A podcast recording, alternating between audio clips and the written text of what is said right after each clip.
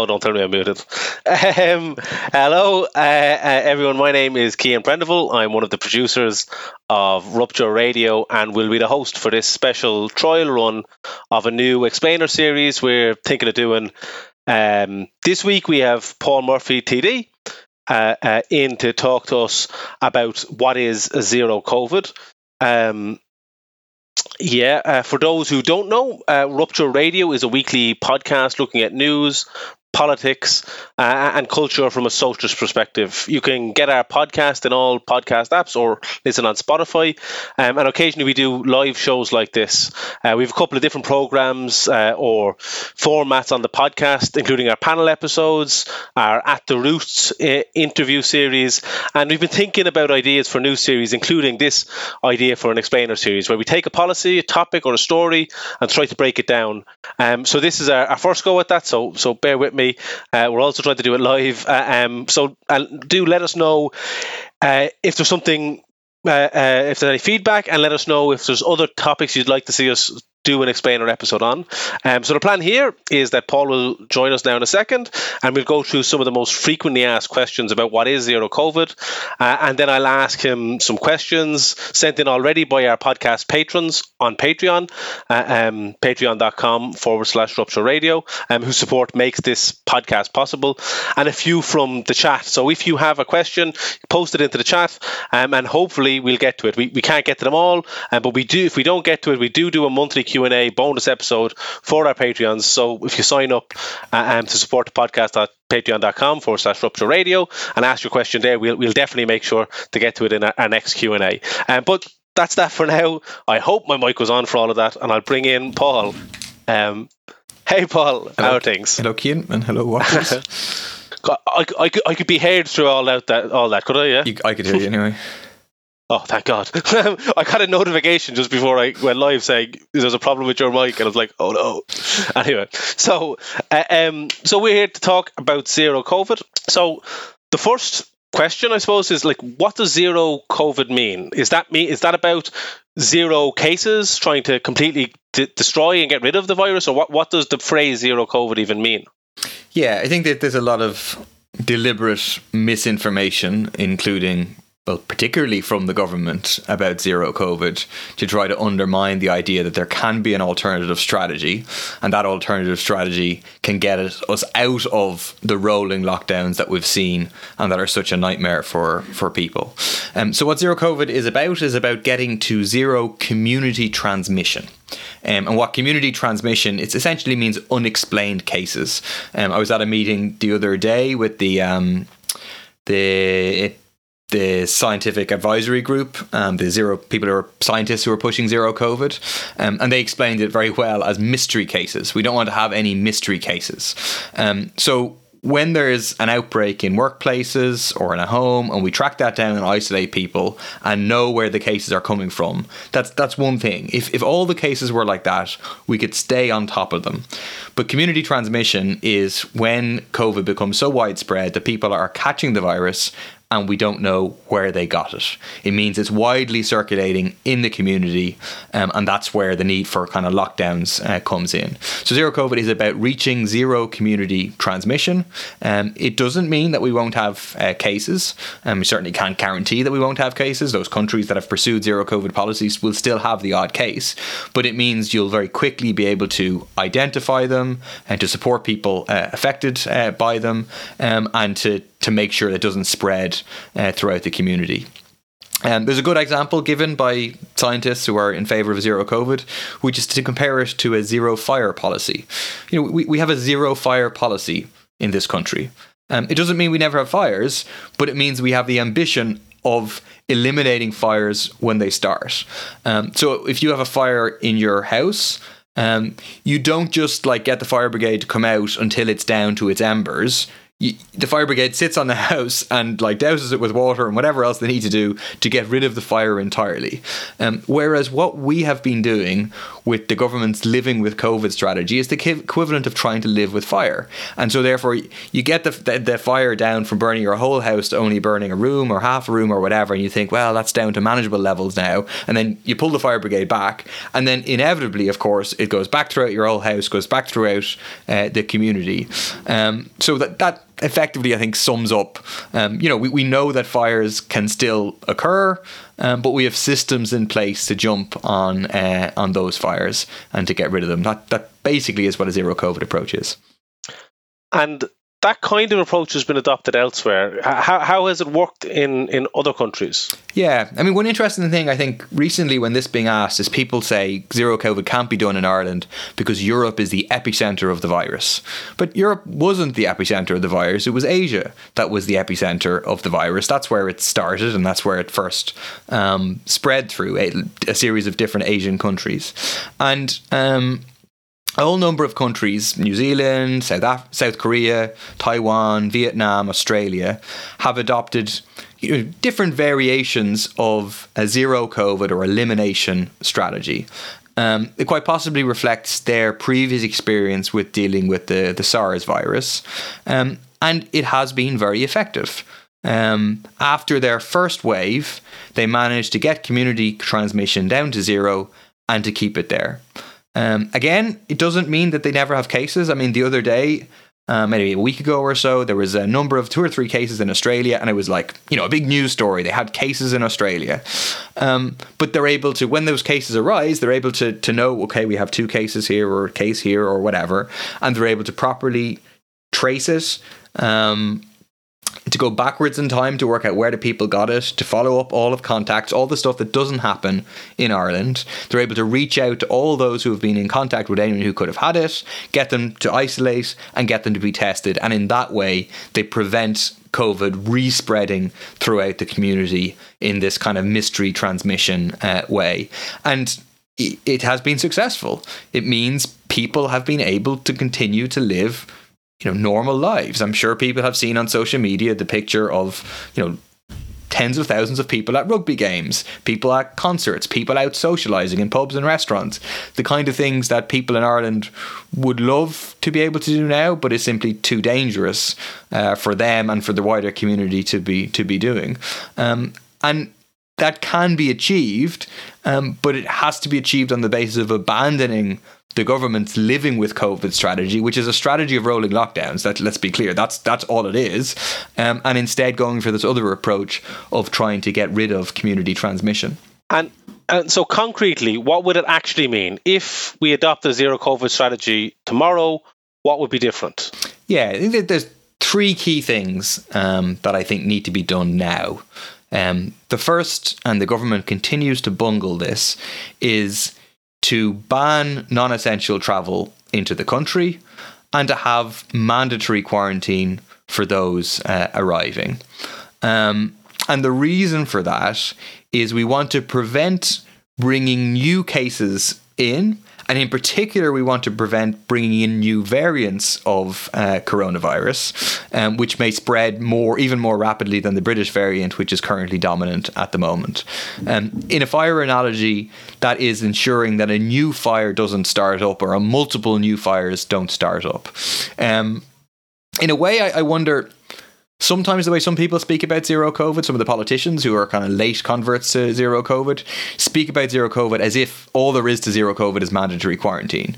But mandatory quarantine on by itself is also not zero COVID because COVID is currently circulating in the community now in an uncontrolled way. There's lots of mystery transmission uh, happening. So mandatory quarantine by itself wouldn't be enough. It would stop new cases coming in, but there's enough cases circulating currently that COVID would continue um, up until the point that, that everyone was was vaccinated. Um, so on top of that, um, there's two other key things I'd say that need to be done right now. Is we need to tackle the companies that are flouting the rules in relation to the COVID. The more effective this lockdown is, the shorter it can be. And it is incredible that, you know, almost one year into the pandemic, the com- companies are widely flouting the rules that are in place um, with no consequence. There is no authority set up to enforce the rules. There's no way that the companies can be fined.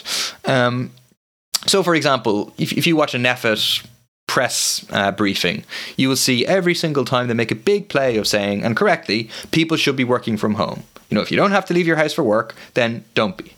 But it's clear that, like traffic levels, say in Dublin, in the first lockdown fell by two thirds. Now they're only down by slightly more than one third. And that is overwhelmingly because people are travelling to and from work. There's nowhere else for people to be travelling to and from. And people aren't going out socialising clearly. And that isn't because the employees want to be at work and want to be putting themselves in danger. It's because companies are making the workers come into work. Um, so there's an example that I spoke about in the Dáil this week um, on Post Insurance. Someone contacted me who works there, um, who said they were allowed to work from home in the first lockdown, and in this lockdown they've been forced to come into to work.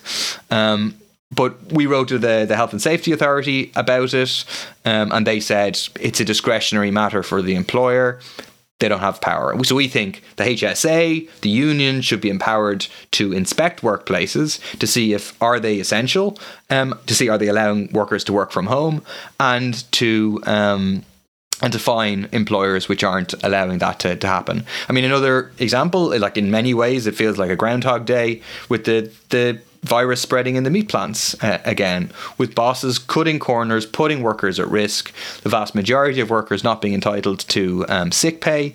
And so we think there should be elected workplace health and safety committees running the factory floor, ensuring it's safe for their uh, workers. That in the in the fire analogy, that's actually putting out the fire and fireproofing things.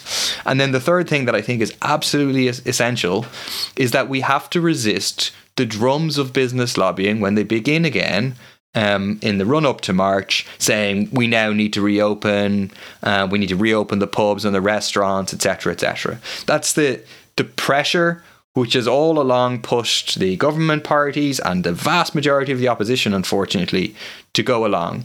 If if we reopen prematurely um, for short term profit of a small number of companies, we will throw away all of the sacrifice that people have made. I mean, we, we're going to have three months of lockdown now for being open for three weeks for pubs and restaurants in the run up to uh, Christmas. Um, and that's because they had said, even back then, we want to get back to, down to 100 cases a day, which is, is not enough. And they only brought it down to 300 cases a day, and then it flared up from there extremely, extremely uh, rapidly. Micheál Martin, just a couple of weeks ago, was saying, well, we need to bring it down to 200 cases a day. If they do that, well, then we're going to be back to lockdown, lockdown number four, and possibly lockdown number five until everybody, before everybody is uh, vaccinated.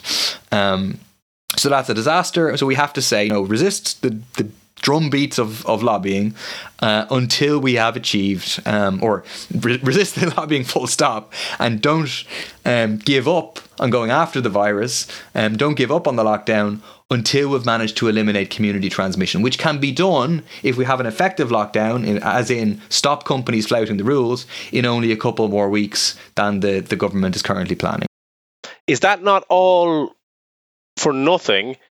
If there's still the open border with the north, that's the argument that tends to be put from the government is that, well, look, Ireland is in New Zealand, we have a border with Northern Ireland, uh, um, and therefore this would be grand. Maybe we could do this if we were New Zealand or or or, did, or didn't have uh, the border with the North, but we do, and therefore it's it's all for nothing. How would you respond to that? Um, yeah, so th- this is this is really the main argument of the government. Um, they, they, don't mention that Vietnam has multiple borders, uh, for example, um, but they they hide behind the border to say we can't do anything about it. Um, a couple of things I'd say in response to that. One is the government has not tried to get the North, um, the Northern Executive, to agree a common zero COVID strategy across the island. There's been no attempt to do so. Thomas Pringle raised this in the Dáil. He he made a freedom of, freedom of information request for all the information related to requesting zero COVID, and there's absolutely nothing. So the government has hid behind this when they themselves have not been uh, in favour of it.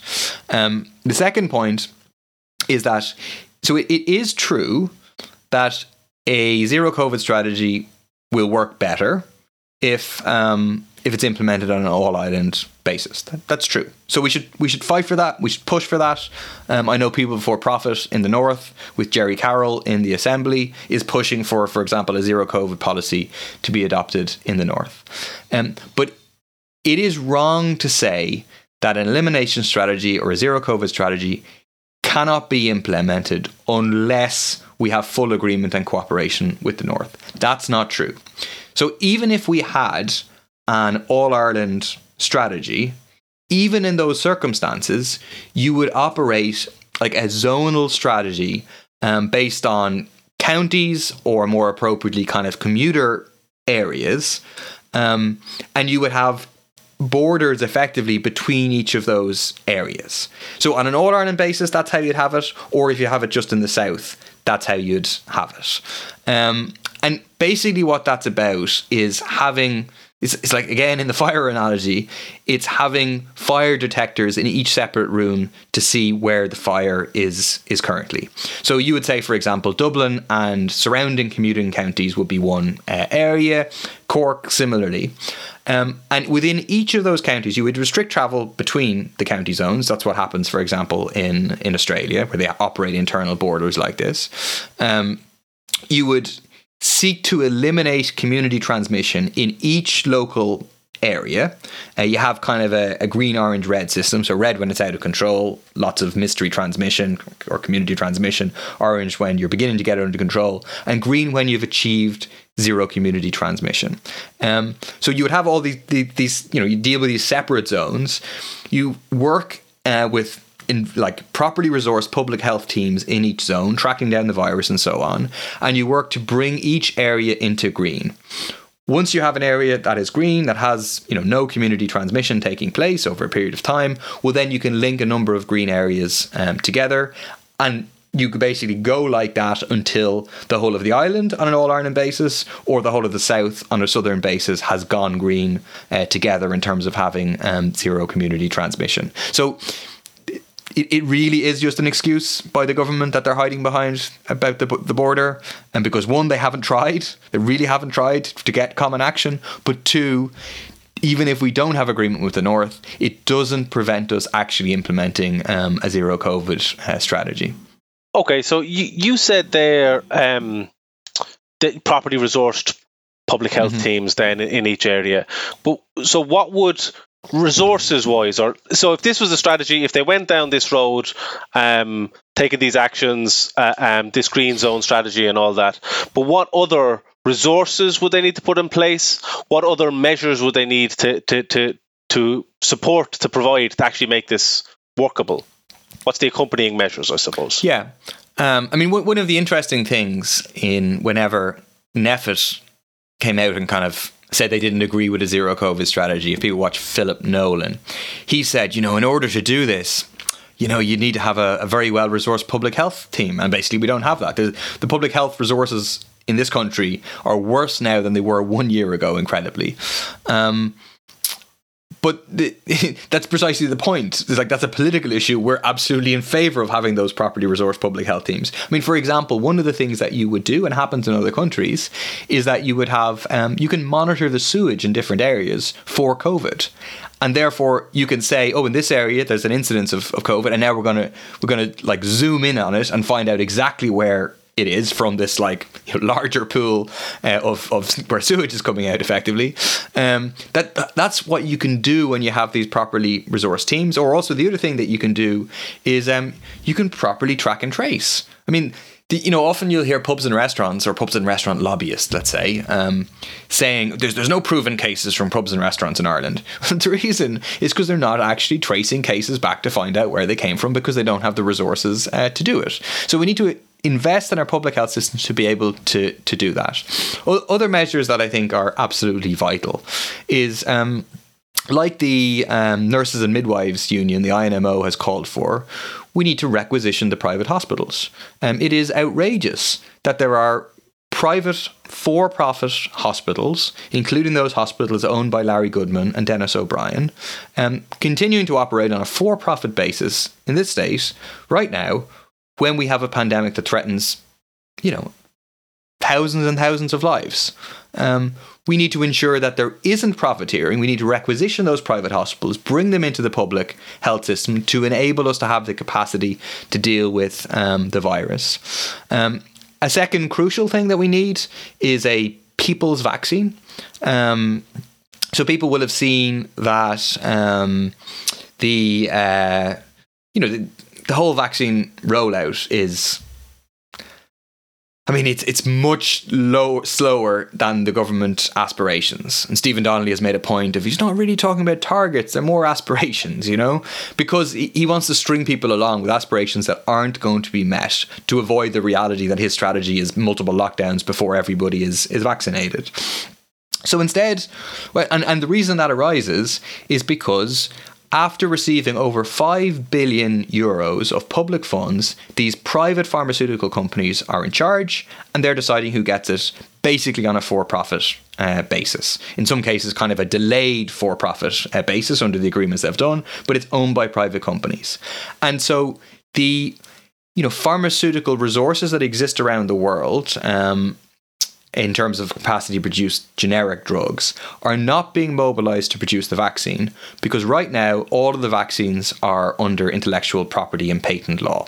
And that means that you can't get like the kind of recipe for the AstraZeneca vaccine or any of the other vaccines and go and produce it in a publicly owned um, manufacturing facility. Um, and so the people's vaccine idea is that obviously that is like you know, not right.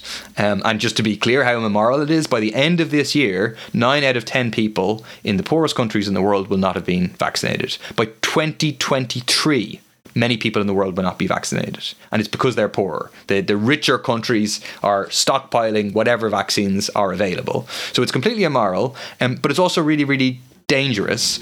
Um, and. Uh, because each time the the coronavirus jumps from one person to another, there's a chance of a, of a mutation and having extra another variant of the virus, a more dangerous variant of the virus, one that potentially um, the vaccine may not be effective uh, against. So we need a people's vaccine, which means saying no, we don't accept your intellectual property rights over these things, and it means then saying we can produce uh, vaccines much faster with public ownership, generic production.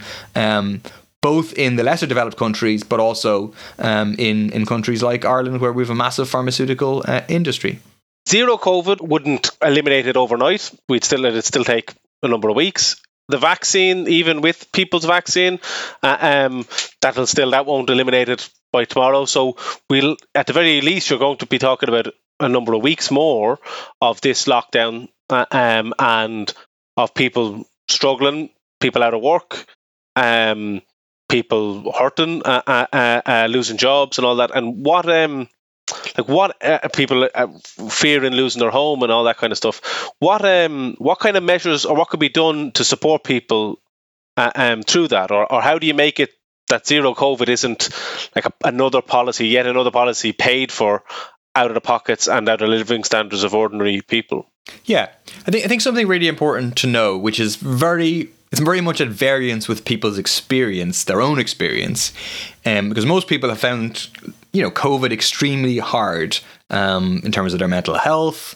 Um, and in terms of their income, it's been a difficult time for the vast majority of people. But it's worth noting that billionaires have gotten richer throughout the last year. And not just a little bit richer, but billionaires just in one year have increased their wealth by more than 25%, by more than, than a quarter, right? So there's there's a lot of wealth in the world, and some people are getting extremely rich off of the back of COVID. So there are huge resources that exist. Um, we've put forward the idea. I wrote an article for the journal a few months ago about the case for a COVID tax, uh, kind of a solidarity tax on um, the wealth and profits of the very high earners. And we outlined how in, in Ireland such such a measure could raise over 25 uh, billion euros and kind of details that. Um, we think then that th- that money, those resources, should be used to support people to mean that we can go through this difficult time together without people feeling that sort of pain. So, some of the measures that are needed is obviously um, full PUP, um, the full 350 at the very least should be available for all who lose work as a consequence of, of COVID. And we need a full evictions ban.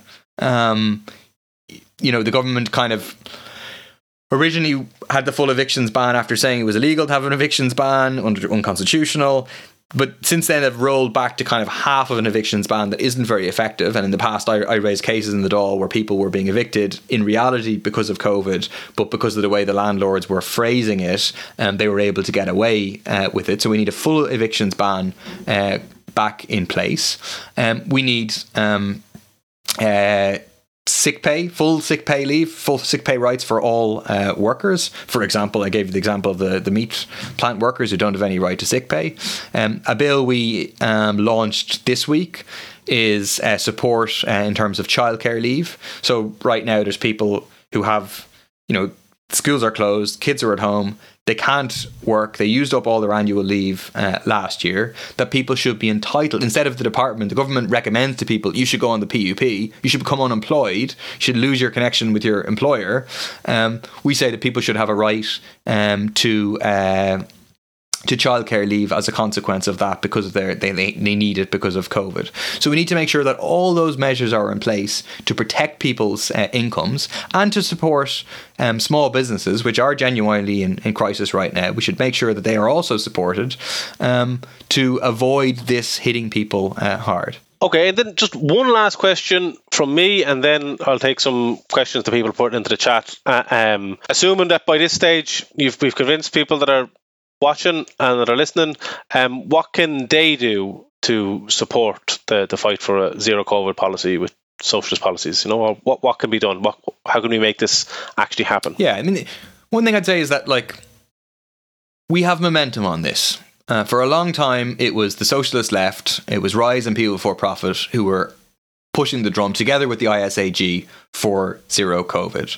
Um, now the zero ideas of zero COVID are so broadly popular that the likes of the Labour Party, who went along with every single one of the government's decisions to reopen, and those decisions are responsible for thousands of a thousand deaths, for example, in the last month, they are now basically also in favour of many of the measures that make up um, zero COVID, um, certainly without the, the socialist policies bit. Um, so we have momentum, and we need a people power campaign to drive that through and put pressure on the government. Um, so, a few different things. One, um, we've put forward a motion, Solidarity People Before Profit, um, outlining the kind of things that I've set out uh, today. We've said we're going to put that forward in the Dáil at our next possible opportunity, which unfortunately isn't until March. Um, and we need all of the opposition, in particular, to support that.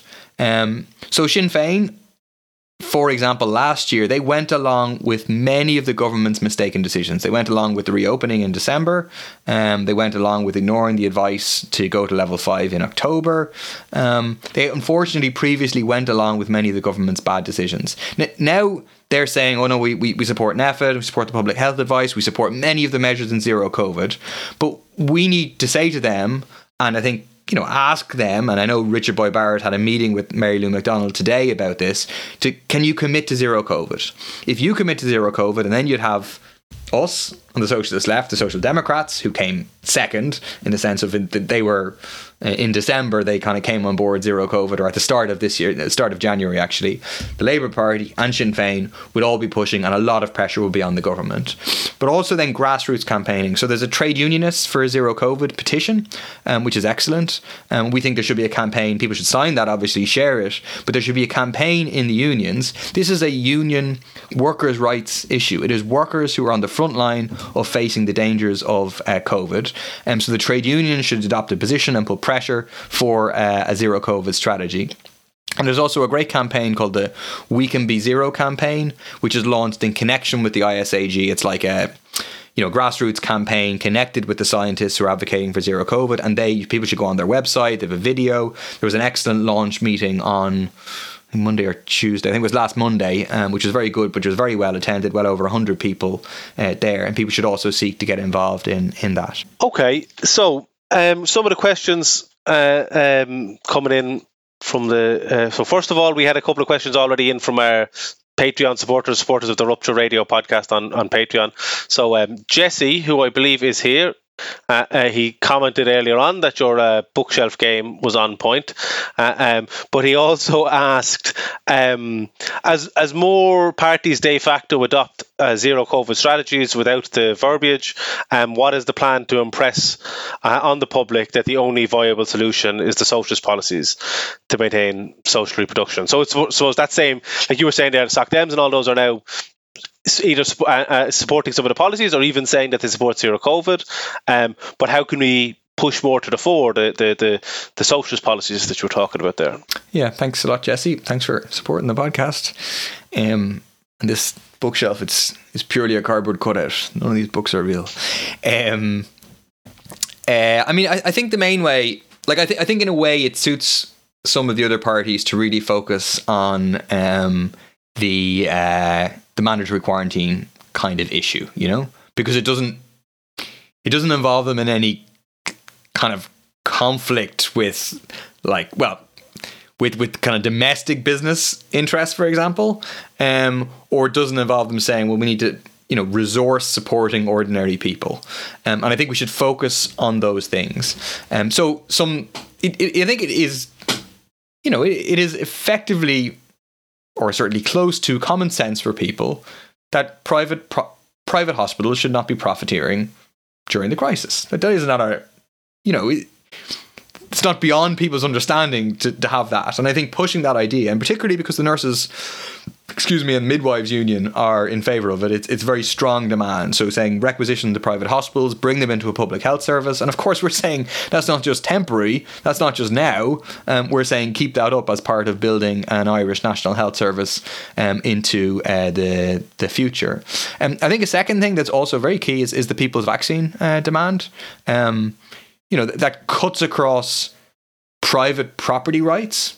It's saying no, that your right under capitalism to make as much money as you can from your vaccine. We don't accept that. We say that society's right not to have, you know, tens of thousands of unnecessary deaths or more from COVID, which could be avoided, um, comes above your supposed right uh, to to profit. So that's very strong, I think.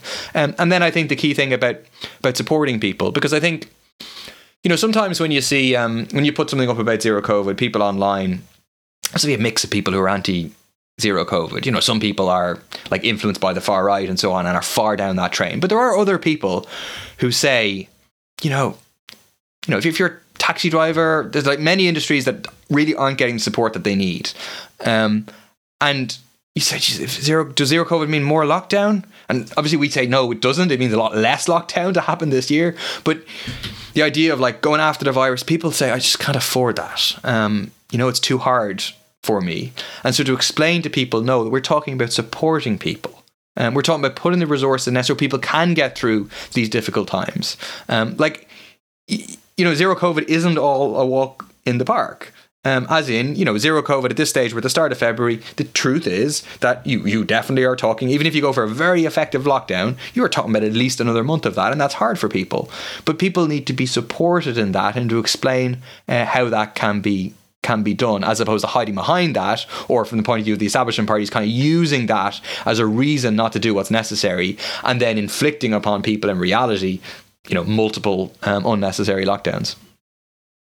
Kevin, another one of our Patreon supporters asks Are there any parts of a zero COVID plan that would also be beneficial after COVID and so should be implemented anyway? Yeah, lots of it, I suppose. Um, so, uh, the incorporation of the private hospitals into the public health system, absolutely. Um, to be honest, the um, the the like to do the people's vaccine thing right now, you'd have to do a thing called you'd suspend an agreement, which is a WTO agreement called TRIPS, um, and that's um, about intellectual property in pharmaceuticals. But to be honest, that, that shouldn't just be done now. That should be done just permanently because the same logic applies to um, anti, say, retroviral drugs in terms of uh, AIDS, uh, like the whole the way that the pharmaceutical industry is based is is like completely irrational from the point of view of the majority of society. So the pharmaceutical companies spend more on advertising than they do on research. So instead, these these should be in public ownership under democratic um, control, operating in the interests of ordinary uh, people. Also, obviously, measures like the ban on on evictions, but that should be permanent. And the childcare leave that we introduced this uh, this week. Um, so one element of it relates to COVID, so it's COVID specific. So you get the specific childcare leave on the basis of the schools being closed or your kids having to self isolate. But we also are in favour of into the future, and it's included in the bill, having childcare sick leave because this can happen outside of COVID times, where your child is sick, where you have to be at home, where you can't possibly work, and parents are faced and families are faced with a, a crisis situation. Um, so there's lots of things that are exactly part of those kind of um, measures that, that we absolutely think would would continue. And one final question, this time from from Christopher. Um, how can we build a social movement for zero COVID in Ireland? If pressure from the populace is what is needed to get the government acting, how can we mobilise in the special circumstances of the p- pandemic, especially in Ireland, given the situation with the border on the island, two different administrations, and a divided society in the north?